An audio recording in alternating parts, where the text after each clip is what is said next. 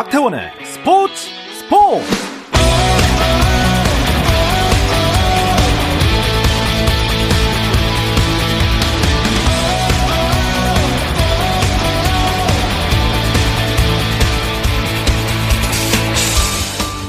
스포츠가 있는 저녁 어떠신가요? 아나운서 박태원입니다. 네, 오늘 하루 이슈들을 살펴보는 스포츠 타임라인으로 출발합니다.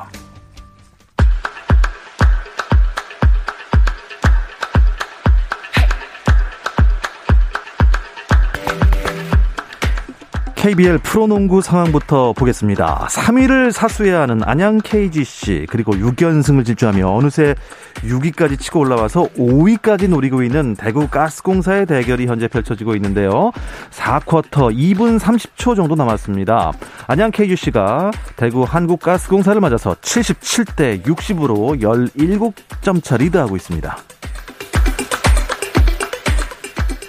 허구현 한국야구위원회 신임 총재가 취임식을 갖고 리그 발전을 위한 계획과 포부를 밝혔습니다.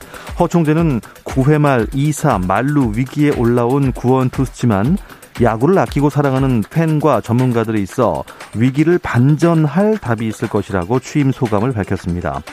강정호 선수 복귀 문제에 대해서는 고려해야 할 사항이 많아 심사숙고하고 있다고 전하면서 음주운전이나 사회적 무리를 일으킨 일탈에 대해 제도적 장치를 마련하겠다는 뜻을 밝혔습니다. 프로야구 시범 경기에서는 키움이 최종전에서 KT를 6대 5로 이기고 8연패를 끊었습니다. 고척 스카이돔을 안방으로 사용해 16경기를 모두 치른 키움은 4승 3무 9패를 거뒀고요. 지난해 통합 우승팀 KT는 5승 4무 3패로 시범 경기 마쳤습니다. 기아는 SSG를 4대 3으로 꺾고 5연승으로 시범 경기를 마쳤고요. LG는 한화를 7대 3으로 이기면서 8승 2무 3패로 또 한화는 5승 2무 7패로 정규리그 워밍업을 끝냈습니다. 두산은 최종전에서 NC에 3대 5로 지면서 최하위로 마무리했습니다. 지난 20일 대구 FC전에서 K리그 데뷔골을 넣고 팀의 4대3 승리를 이끈 프로축구 수원FC의 이승우가 K리그 1 6라운드 MVP에 선정됐습니다. 미국 LPGA 투어 JTBC 클래식에서 3위에 오른 안나린이 오늘 발표된 세계 랭킹에서 지난주보다 20계단이 오른 39위가 됐습니다. 이 대회에서 우승한 태국의 티티쿠는 세계 랭킹 14위에서 5위로 껑충 뛰었고요. 1위는 고진영이 1월 말부터 두 달째 지킨 가운데 넬리 코다 리디아 고 이민지 순으로 2위부터 4위를 유지했습니다. 미국 프로농구 NBA에서는 마이애미 히트가 새크라멘토 킹스를 123대 100으로 이기고 4연패 수렁에서 벗어나 동부 컨퍼런스 선두 자리를 되찾았습니다. 이로써 마이애미는 2위 필라델피아 세븐티식서스, 3위 밀워키 벅스, 4위 보스턴 셀틱스와의 승차를 한 경기로 벌렸고 1위에 올라있던 보스턴은 오늘 토론토 랩터스에 패하면서 승률에서 밀려서 4위까지 떨어졌습니다.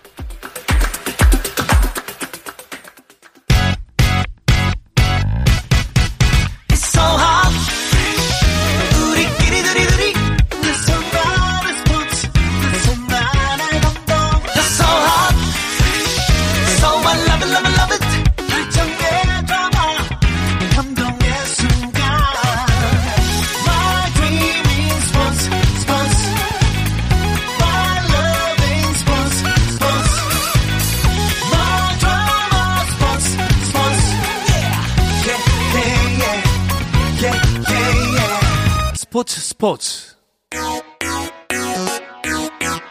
No problem. 네, 다양한 스포츠 이야기를 나누는 정 PD와 김 기자 시작하겠습니다. 먼저 정현호 KBS 스포츠 PD와 인사 나누겠습니다. 어서 오십시오. 네, 안녕하세요. 네. 아, 일간 스포츠 김재한 기자는 어딘지 혹시 알고 계십니까? 제가? 그것까지는 알고 있지만 모른다고 할까요? 그래서 김지한 기자를 전화로 연결해서 지금 어디서 도대체 뭘 하고 계신지 물어보겠습니다. 김지한 기자 안녕하세요. 네, 안녕하세요. 아니 어디에 계시길래 스튜디오에 못 오신 거죠? 혹시 아프신 아, 거 아닙니까? 아, 아닙니다. 네, 제가 지금 골프 대회 취재 때문에요. 지금 충남 태안에 지금 출장을 나와 있는 네, 그런 지금 상황이라서 예. 아, 오늘 사실은 정말 나눌 이야기들이 많거든요. 그런데 오늘 스튜디오에서 뵙지 못하게 됐습니다. 아쉽지만은 다음 주에는 네, 스튜디오에서 꼭 다시 찾아뵈려고 합니다. 어, 네. 화요일인데 충남 태안에서 골프 대회가 있나 봐요. 네, 지금 현재 이 KPGA 2부 투어, 스릭슨 투어 대회가 오늘부터 어, 시작이 됐거든요. 그래서 이 취재 때문에 제가 현재 아, 예. 여기에 나와 있습니다. 네. 자, 그래도 뭐 굵직굵직한 스포츠계 소식들이 넘쳐나고 있습니다. 두 분께 또 질문을 드려보도록 하겠습니다. 네. 아, 여자 컬링 대표팀 팀 킴. 네. 뭐 올림픽에서도 아쉽지만 잘 싸워주지 않았습니까? 그렇죠. 확실히 이제 실력이 예, 무르익은 것 같아요. 이번에 또 새로운 역사를 썼죠. 세계 선수권에서 은메달을 따냈는데 상대가 또 이제 스위스 대표인 팀 티린초니였습니다. 근데 참고로 이 스위스 대표인 팀 티린초니는 스킵만 3명이 모여가지고 반지 아. 원정대처럼 만든 진짜 올스타 팀이에요. 아. 스위스에서도. 어벤져스. 맞습니다. 어벤져스죠. 야. 그래서 이제 베이징 올림픽에서도 금메달 영순위였던 팀이었는데 불의의 일격을 당하면서 어 금메달을 따진 못했는데 그런 팀을 상대로 팀킴도 어 9엔드까지 6대 6으로 동점을 만들었거든요. 그리고 10엔드에서 마지막에 실점을 하면서 아쉽게 은메달을 땄긴 했지만 그럼에도 불구하고 이 은메달이 역대 이제 대한민국 컬링 세계 선수권 최고 성적입니다. 종전의 최고 성적은 2019년에 팀 민지가 동메달을 따냈었거든요. 그 이후로 이번에 은메달이 또 사상 최고의 성적을 일궈냈다고 볼 수 있습니다. 사상 최고 성적인 은메달인데도 이게 또 얼마나 값진 은메달이냐면 금메달 딸 뻔했어요. 김재한 기자 정말 네. 정말 어마어마한 승부 아니었습니까? 사실 우리가 준결승전에서 이 캐나다를 극적으로 누르고 올라왔던 상황도 상당히 좀 극적이었죠. 그러니까 네. 우리가 막판에 스틸을 하면서 9대 6으로 승리를 거두고서 이렇게 좀 결승에 올라가서 이 스위스 팀과 만났는데 어, 결승에서 또 중반까지는 우리가 좀 밀리는 그런 양상이 펼쳐졌다가 7엔드에서 2득점으로 마무리를 하면서 5대 5가 됐고요. 그리고 이제 6대 6 상황에서 10엔드 어, 상황에서 우리가 좀 불리한 상황이었죠. 이 스위스가 이제 후공을 하는 네, 그런 상황에서 스위스가 이제 하우스 안에 위치해 있던 이 팀킴의 스톤을 밖으로 밀어내면서 결국은 우리가 6대 7로 패한 상황이 됐었는데요. 이번 대회 예선에서 스위스가 12전 전승을 거뒀고 또 준결승과 결승까지 다 합치면 14전 전승을 거뒀던 그런 어, 엄청난 그런 강팀이었습니다. 그럼에도 우리가 막판까지 손에 땀을 쥐게 했던 그런 명승부를 치러내서 아주 값진 준우승을 거뒀다는 점에서 상당히 좀 의미가 있었고요. 그렇기 때문에 어려움을 딛고 어, 이뤄냈던 값진 성과에 박수를 보내는 그런 마음입니다. 아, 근데 대단했던 게 그 토너먼트 전 경기에 네. 어, 오늘 2연승했습니다. 3연승했습니다. 6연승까지 가더라고요. 맞습니다. 아, 정말 야, 이제 달라졌다. 맞습니다. 예, 그런 기분이 들었습니다. 네. 우리 팀 김. 네, 축하드립니다. 네. 네. 아, 피겨도 세계 선수권 대회가 있었죠? 맞습니다. 프랑스에서 세계 선수권이 열렸는데 우리나라의 차준환 선수는 이제 부츠 문제 때문에 중도에 기권을 했어요. 네? 부츠? 예, 사실 베이징 동계올림픽 때 굉장히 성적이 좋아서 이번에 처음으로 어, 메달 획득을 노렸는데 24일 열렸던 쇼트 프로그램에서 17위를 하고 말았습니다. 사실은 이제 선수들의 피겨 선수들에게 부츠라는 건 굉장히 이 신발은 굉장히 중요하거든요. 거의 이제 장비 그 이상의 의미인데 이 오른쪽 부츠에 발목 부분이 부러져 가지고 아. 플라스틱을 아. 덧대고 이런 식으로 좀 급히 수선을 하긴 했는데 왜냐하면 이 피겨 선수들은 점프를 해야 되는데 점프를 하고 착지할 때 부츠가 받쳐주지 않으면 발목이나 인대 무릎 이런 쪽이 어, 있을 아, 것 같습니다. 큰 부상을 네. 입을 수 있는 상황이거든요. 네. 그렇기 때문에 부상의 위험이 가장 큰 문제가 있었기 때문에 차준환 선수 본인도 오소 코치와 이제 부치 상태를 확인하며 상의를 했으나 프로그램 수행이 불가능한 게 문제가 아니라 부상의 위험이 아, 예. 예. 가장 큰 문제가 있어서 기권을 했고 예전에 그 여자 피겨의 최다빈 선수도 어, 삿포로 동계 아시안 게임 전후로 해서 부추 문제 때문에 특히나 또 이제 여, 여자 선수들 같은 경우에는 굉장히 성장 속도가 빠르다 보니까 자기 발에 맞는 부츠를 찾지 못하는 경우들도 굉장히 아, 많거든요. 네, 그 신발 하나 구하기가 아, 정말 힘든데. 어, 그냥 신발 가게에서 사는 게 아니었어요? 아닙니다. 그 정도로 중요한 게 부츠인데 이번에는 아 차준환 선수가 조금 아쉬움이 있었는데 음. 이 아쉬움을 또 어, 유영과 이혜인 선수가 좀 만회를 해줬죠. 유영 선수 같은 경우는 베이징보다 한 계단 올라선 최종 5위로 야, 이번 이제 세계 선수권을 마쳤어요. 네. 그리고 사실 이번에 좀 메달을 노려볼 것도 했죠. 왜냐면은 러시아 선수들이 어, 우크라이나 침공 사태를 불참을 하면서 포디움이라고 불리는 이 3위권 안에 메달권 안에 입성까지 노렸는데 5위로 일단은 기록을 하면서 어쨌든 올라선 모습이었잖아요. 그리고 이 김예림 선수가 사실은 코로나19가 확진되면서 같이 대회를 출전을 못하게 됐습니다. 아, 그래서 이름이 안 보였군요. 그래서 나간 이혜인 선수가 나갔는데 이 이혜인 선수가 또 이번에 세계 선수권 톱10에 들었거든요. 그런데 이 톱10에 든 게 한국 선수가 2년 연속으로 세계 선수권에 톱10 든 게 김연아 이후로 두 번째입니다. 아... 그러니까 이 부분도 굉장히 의미 있는 야... 성과라고 볼 수 있죠. 예, 잘했습니다. 자, 그런데 이제 4월이 다가오고 있습니다. 김지한 기자, 이 정도 됐으면 동계 스포츠는 좀 시즌 마무리할 때 아닌가요? 그렇죠. 방금 말씀드렸던 뭐 컬링이라든가 피겨 스케이팅은 2021, 22 시즌이 마무리가 됐고요. 스피드 스케이팅도 어, 이번 달에 월드컵 파이널 대회를 치르면서 또 이 대회에서 여자 500m 부문에 김민선 선수가 동메달을 따면서 아주 또 좋은 성과를 냈었죠. 네. 그러면서 스피드 스케이팅도 이번 시즌에 잘 이제 마무리를 한 그런 이제 시즌이 됐고요.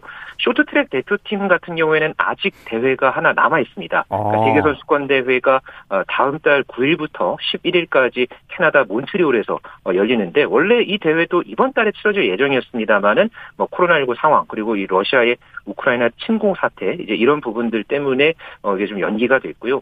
어 이 대회에서 이제 우리 쇼트트랙 대표팀이 유종의 미를 기대하고 있습니다. 자 이제 또 이 하계 스포츠 종목 선수들은 또 막 이제 기다리고 있었어요 그동안 맞습니다. 예 동계 훈련하면서 네. 어 하계 종목 선 세계 선수권은 언제부터 시작되나요? 가장 기본 종목이라고 할 수 있는 수영과 육상 이 이제 시작됩니다. 네. 6월 18일부터 헝가리 부다페스트에서 세계 수영 선수권이 시작을 하고요. 7월 15일부터 미국 오리건에 있는 유진에서는 6, 세계 육상 선수권이 이제 또 시작을 합니다.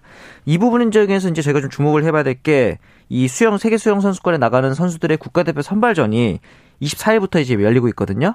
그런데 이 대회에서 우리나라 황선우 선수가 또 100m, 200m에서 기준 기록을 넘어서면서 출전권을 또 획득을 했습니다. 어, 김지현 기자, 그 황선우 네. 선수가 지금 전망이 아주 좋은가 봐요. 네, 황선우 선수가 이번 이 선발전에서 자유형 100m 그리고 200m 모두 올 시즌 세계 랭킹 1위 기록을 세웠습니다. 오. 그러면서 이 기준 기록을 아주 가뿐하게 통과를 하면서 어, 세계 수영 선수권 대회 또 출전 자격을 얻고 어, 제가 봤을 때는 지금 이 추세를 그대로 가다가는 분명히 또 이 세계 선수권에서도 또 큰 일을 낼 것으로 기대를 하고 있는데요. 아무래도 지난해 이 도쿄 올림픽을 치르면서 이 황선우 선수가 자신감도 많이 쌓고 또 그만큼 이 경험을 많이 쌓은 게 또 이렇게 좀 좋은 경기, 좋은 음. 기록으로 이어졌다고 어, 그렇게 좀 분석이 되고 있습니다. 맞습니다. 그리고 세계 선수권 끝나면은 이제 항저우 아시안 게임이 기다리고 있는데 그렇죠. 아시안 게임에서까지 좋은 기록을 계속 이어갈 수 있으면 참 좋겠습니다. 세계 랭킹 1위잖아요. 네. 거기다 이제 아시아권으로만 들어가자면 어떻게 보면 세계적인 레벨에서는 아, 시아권이 약간 좀 뒤처지는 느낌도 있기 때문에 이정훈 수영 국가대표팀 감독은 어 이번에 그 작년에 열렸던 도쿄올림픽이 끝난 이후에 황선우 아시안 게임에서는 3관왕까지도 어, 노릴 수 있다라고 3관왕. 얘기를 했을 정도였어요. 지금 예. 만약에 이번 세계 선수권이 6월에 열리잖아요. 여기서 좋은 페이스를 유지한다면은 곧바로 이제 얼마 안 있다 열리는 9월 항저우 아시안 게임까지 그 좋은 페이스가 이어질 가능성이 크기 때문에 아시안 게임에서 금메달뿐만 아니라 좀 다관왕 그리고 더 나아가서는 어, 세계적인 수준까지도 올라가는 황선우를 기대해봐도 좋을 것 같습니다. 아, 황선우 선수는 자유형이고 네. 배영에는 또 이주호 선수가 있다면서요? 맞습니다. 이게 자유형에는 황선우가 있다면 배영에 이주호가 있다. 우리나라 이제 이번 대표 선발전에서 유일하게 이제 한국 신기록을 뭐야 작성하면서 배영 3관왕까지 이번에 달성을 했거든요. 근데 사실 이 이주호 선수가 이번에 반짝 스타가 아닙니다. 도쿄올림픽에서도 이 200m 배영 200m 부분에서 한국 신기록을 세우면서 또 준결승까지 진출을 했고 11위까지 어. 기록을 했거든요. 예. 현재 지금 군인 신분이긴 하지만 이제 페이스를 잘 조절하고 있기 때문에 전역 이후에 또 페이스가 기대되는 부분도 있습니다. 어, 김장 기자, 이주호 선수에 대해서 조금 자세한 설명 부탁드립니다. 네, 이주호 선수가 올해 만 27살이고요. 현재 대표팀에서는 맏형 역할을 오. 어. 하고 있습니다. 예. 어, 그만큼 경험이 많고요. 최근에 이 기록 성장세를 보면은 상당히 좀 눈에 띄는 게 4년간 이 8차례나 한국 신기록을 작성했습니다. 예, 그러면서 또 작년에 이제 도쿄올림픽에서도 또 어느 정도의 성과가 있었고요. 어, 이번에 이 선발전을 마치고서 또 이 거수 경례하는 모습이 또 눈길을 음, 모았거든요. 아. 예, 작년 12월에 이제 입대를 해서 현재 아. 일병 신분인데. 군인이군요. 아, 네, 오는 9월에 이제 항저우 아시안 게임 같은 경우에는 아무래도 또이 병역 특례가 주어지는 아. 주어질 수 있는 네, 그런 또 기회에 또 무대가 될 수 있기 때문에 어느 대회보다 이 아시안 게임에 대한 이 목표 의식이 누구보다 강할 것으로 어, 그렇게 좀 기대가 됩니다. 네. 일단 세계 선수권 대회에서는 대형 세계 종목에 이제 출전을 하고 이 종목에서 또 주 종목에 따라서 어, 충분히 금메달까지도 바라볼 수 있다고 그렇게 전망이 되고 있습니다. 뭐 요새 요새 MG 세대라고 하지 않습니까? 음. 요새 세대처럼 어뭐 메달 꼭뭐 변혁 특례 이거를 떠나서 충분히 즐기고 왔으면 하는 바람이 있습니다. 그렇습니다. 네. 자, 이제 정 PD 김 기자의 고정 코너 주간 100으로 넘어가 보겠습니다. 여자분은 뭐 조기에 시즌 종료해버려서 아쉬웠고요. 네.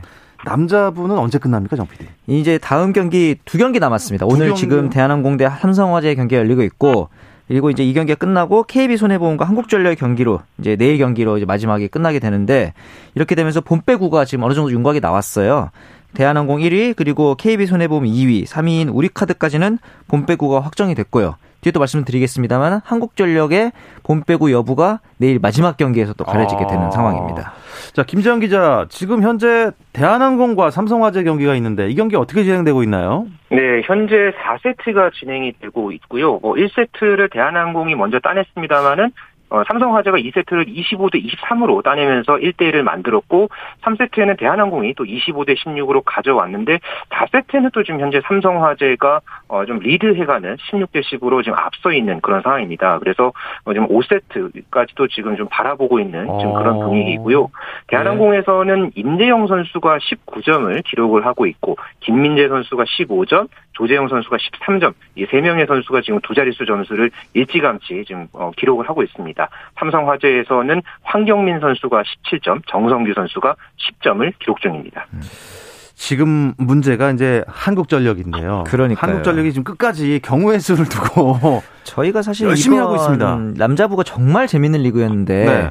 마지막 경기까지 이렇게 재밌어질 줄은 솔직히 몰랐는데 내일 열리는 이 경기에 따라서 준 플레이오프가 성사되느냐 안 되느냐가 결정이 납니다. 야. 간단하게 말씀드리면 내일 네. 한국전력은 반드시 KB 손해보험을 3대 0 또는 3대 1로 이겨야 됩니다. 그래서 승점 3점을 수확해야만 어, 우리 카드와 준 플레이오프를 치를 수 있는 거예요. 만약에 이기더라도 3대 2로 이기면 승점이 2점이 되잖아요. 네. 그러면 승점 차 4점이기 때문에 준 플레이오프 열리질 않아요. 아. 그렇기 때문에 내일 한국전력 같은 경우 무조건 3대 0 혹은 3대 1로 이겨야 되고 지면 당연히 탈락이고 완전 어, 백두대간 끝에 서 있는 백적간도에 서 있는 상황입니다. 아, 배수의 진을 치고 맞습니다. 뭐 열심히 하겠습니다만은 칼자루를 진건 어떻게 보면 KB 손해보험인 것 같아요, 음. 김 기자. 어떻습니까? 그렇죠. 네, 아무래도 이 한국전력의 이 포스트 시즌 진출 여부도 그렇고 뭐 봄배구의 전체적인 판도 자체를 좌우할 수 있는 그런 지금 상황이기 때문에 저 봤을 때는 뭐 승점 6 보통 이런 경기를 승점 6점 경기 뭐 이런 얘기들을 많이 하잖아요. 그런데 6점 플러스 알파다 뭐 이렇게 좀 예, 볼수 있지 않을까 싶고요. 아, 그 정도로. 예, KB 손해보험 입장에서는 우리카드라든가 뭐 한국전력이 한 경기라도 더 치르는 게 훨씬 더 좀 유리한 그런 어떤 좀 상황을 갈 수 있기 때문에 어, 결코 물러서지 않을 것으로 그렇게 좀 전망이 됩니다. 우리카드와 한국전력이 준 플레이오프에서 한 경기라도 더 붙고 올라와야 그렇죠. KB 손보로서는 어, 우리 카드를 조금 요리하는데 맞습니다. 그래서 그렇죠. 그러면 뭐 일부러 져준다는 얘기입니까? 하지만 그러기에는 또 이제 한국전력이 상승세를 타면 KB 입장에서는 부담스러울 수 있기 때문에 네. 그리고 이렇게 애매한 상황에서는 정공법대로 가는 게 언제나 스포츠에서는 순리거든요. 예. 그런 부분도 있을 겁니다. 음, 포스트 시즌이 약간 축소 운영되나 봐요. 이 부분이 좀 저는 큰 변수가 될 것 같아요. 네. 경기 수가 준 플레이오프랑 플레이오프가 단판 승부가 됐거든요. 네? 플레이오프도 단판이라고요? 그러니까 말이에요. 그리고 챔피언 결정전도 3판 이선 승제로 치러집니다. 그러니까 이 부분에 있어서 어떤 체력적인 부분이 굉장히 덜해졌잖아요. 부담이. 예. 그렇기 때문에 저는 이 케이타가 있는 KB 손해보험이 분위기를 타고 케이타의 체력이 잘 비축된다면은 어, 대한항공을 업셋할 가능성도 있지 않을까 저는 그런 생각도 좀 들더라고요.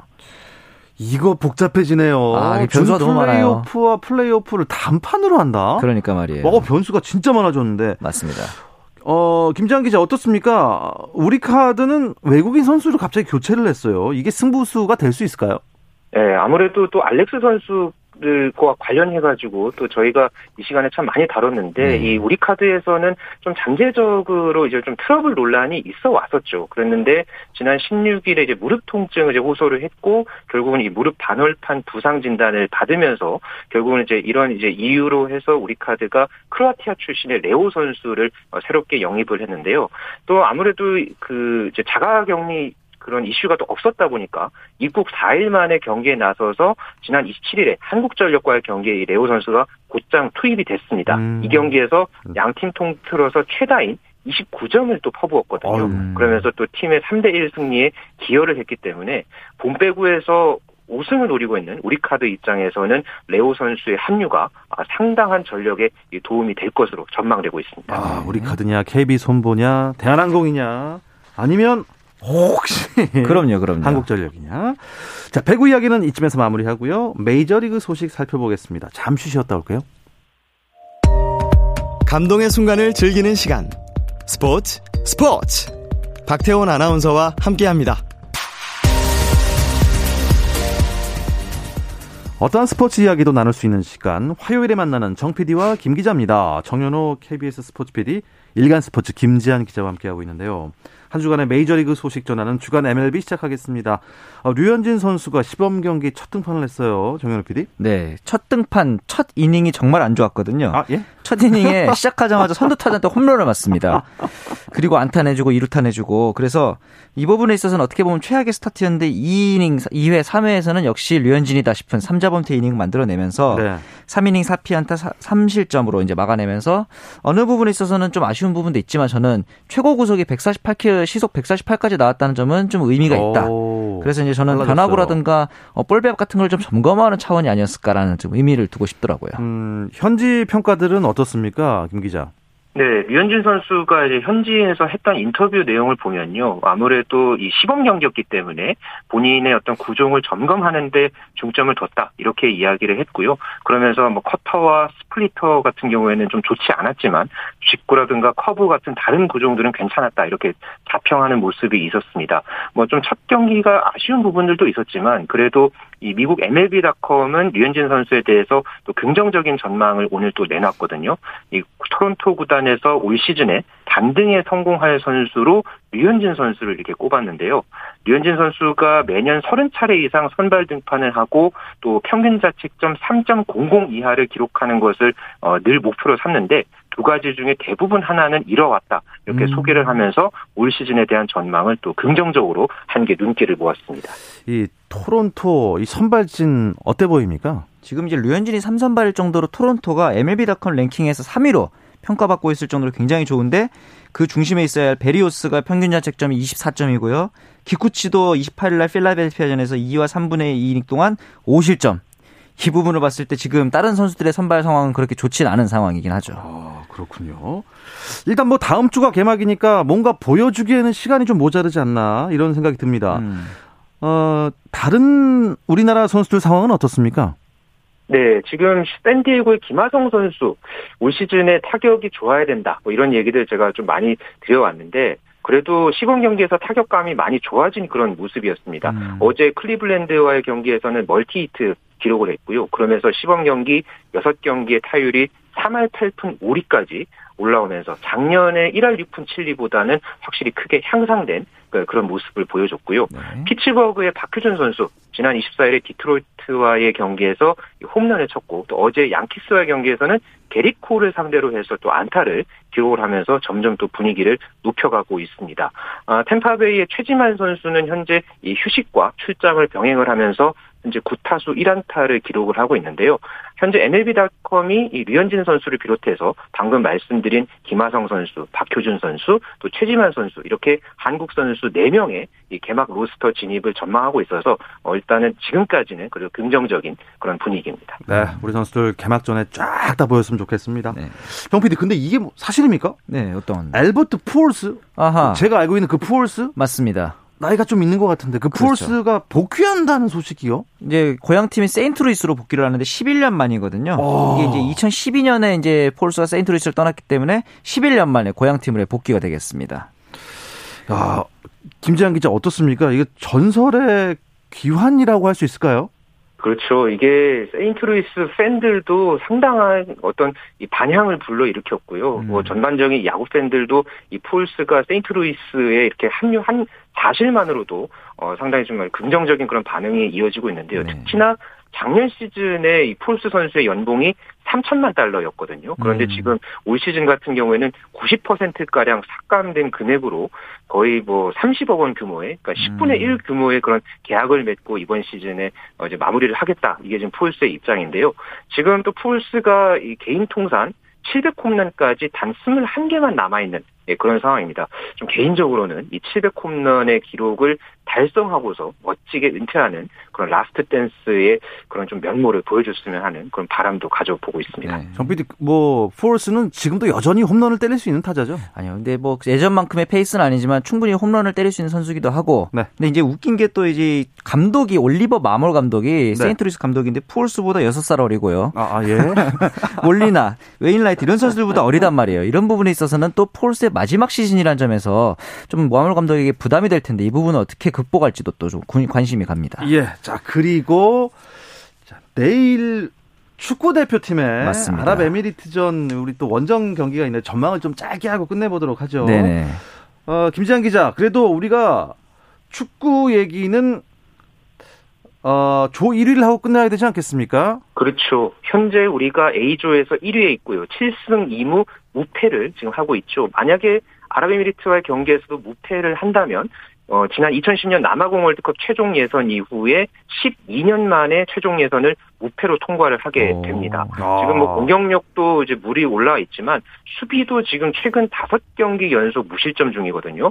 어, 이 분위기를 잘 이어서 이참에 당연히 이 조 1위를 하고 잘 맞췄으면 하는 그런 바람입니다. 아, 제가 이 현지 시간으로 봐서 그랬더니 내일이 아니고 오늘 조금 이따 경기하는군요. 잠시 후죠, 오늘 잠시 밤 경기입니다. 네. 아, 네. 오늘 밤 경기라는 거 다시 정정하겠습니다. 네. 자, 그렇다면 어, 손흥민 선수가 좀 골을 좀 넣었으면 좋겠는데 이게 또 큰 기록이 될 수 있다면서요? 그렇죠. 이제 최용수 감독하고 만약에 이번 경기에서 한 골을 추가하면 공동 1위가 되고요. 멀티골을 터뜨리게 되면은 대표팀 내에서 최종 예선 최다 득점자로 새로운 기록을 또 세우게 됩니다. 아. 어, 김지한 기자가 음, 스코어 예상을 가볍게 한번 해주시면 어떨까요? 네, 아무래도 원정 경기이기 때문에 조금 부담은 있습니다. 또 아랍에미리트가 또 월드컵 이 플레이오프에 또 나서기 위해서 호락호락하게 물러서지는 않을 것 같고요. 하지만 우리가 또 경기를 잘 또 분위기를 이어왔기 때문에 팽팽한 승부 끝에 1대0 승리 저는 어, 전망해 봅니다. 원정 1대0 승리. 네. 정 PD는요? 저도 1대0 하려고 그랬는데 네. 왜냐하면 우리 입장에서는 다치지 않는 게 중요하거든요. 네. 아랍에미리트 절실하긴 하지만 컨디션 점검 등의 신경을 쓰면서 좀 공격의 템포를 늦춰서 1대0 정도로 유지하면 괜찮을 것 같다는 생각이 듭니다. 네, 이 이야기를 끝으로 이번 주 정 PD와 김 기자는 마무리하겠습니다. 어, 김지한 기자, 다음 주에는 어떻게 스튜디오에서 만날 수 있는 건가요?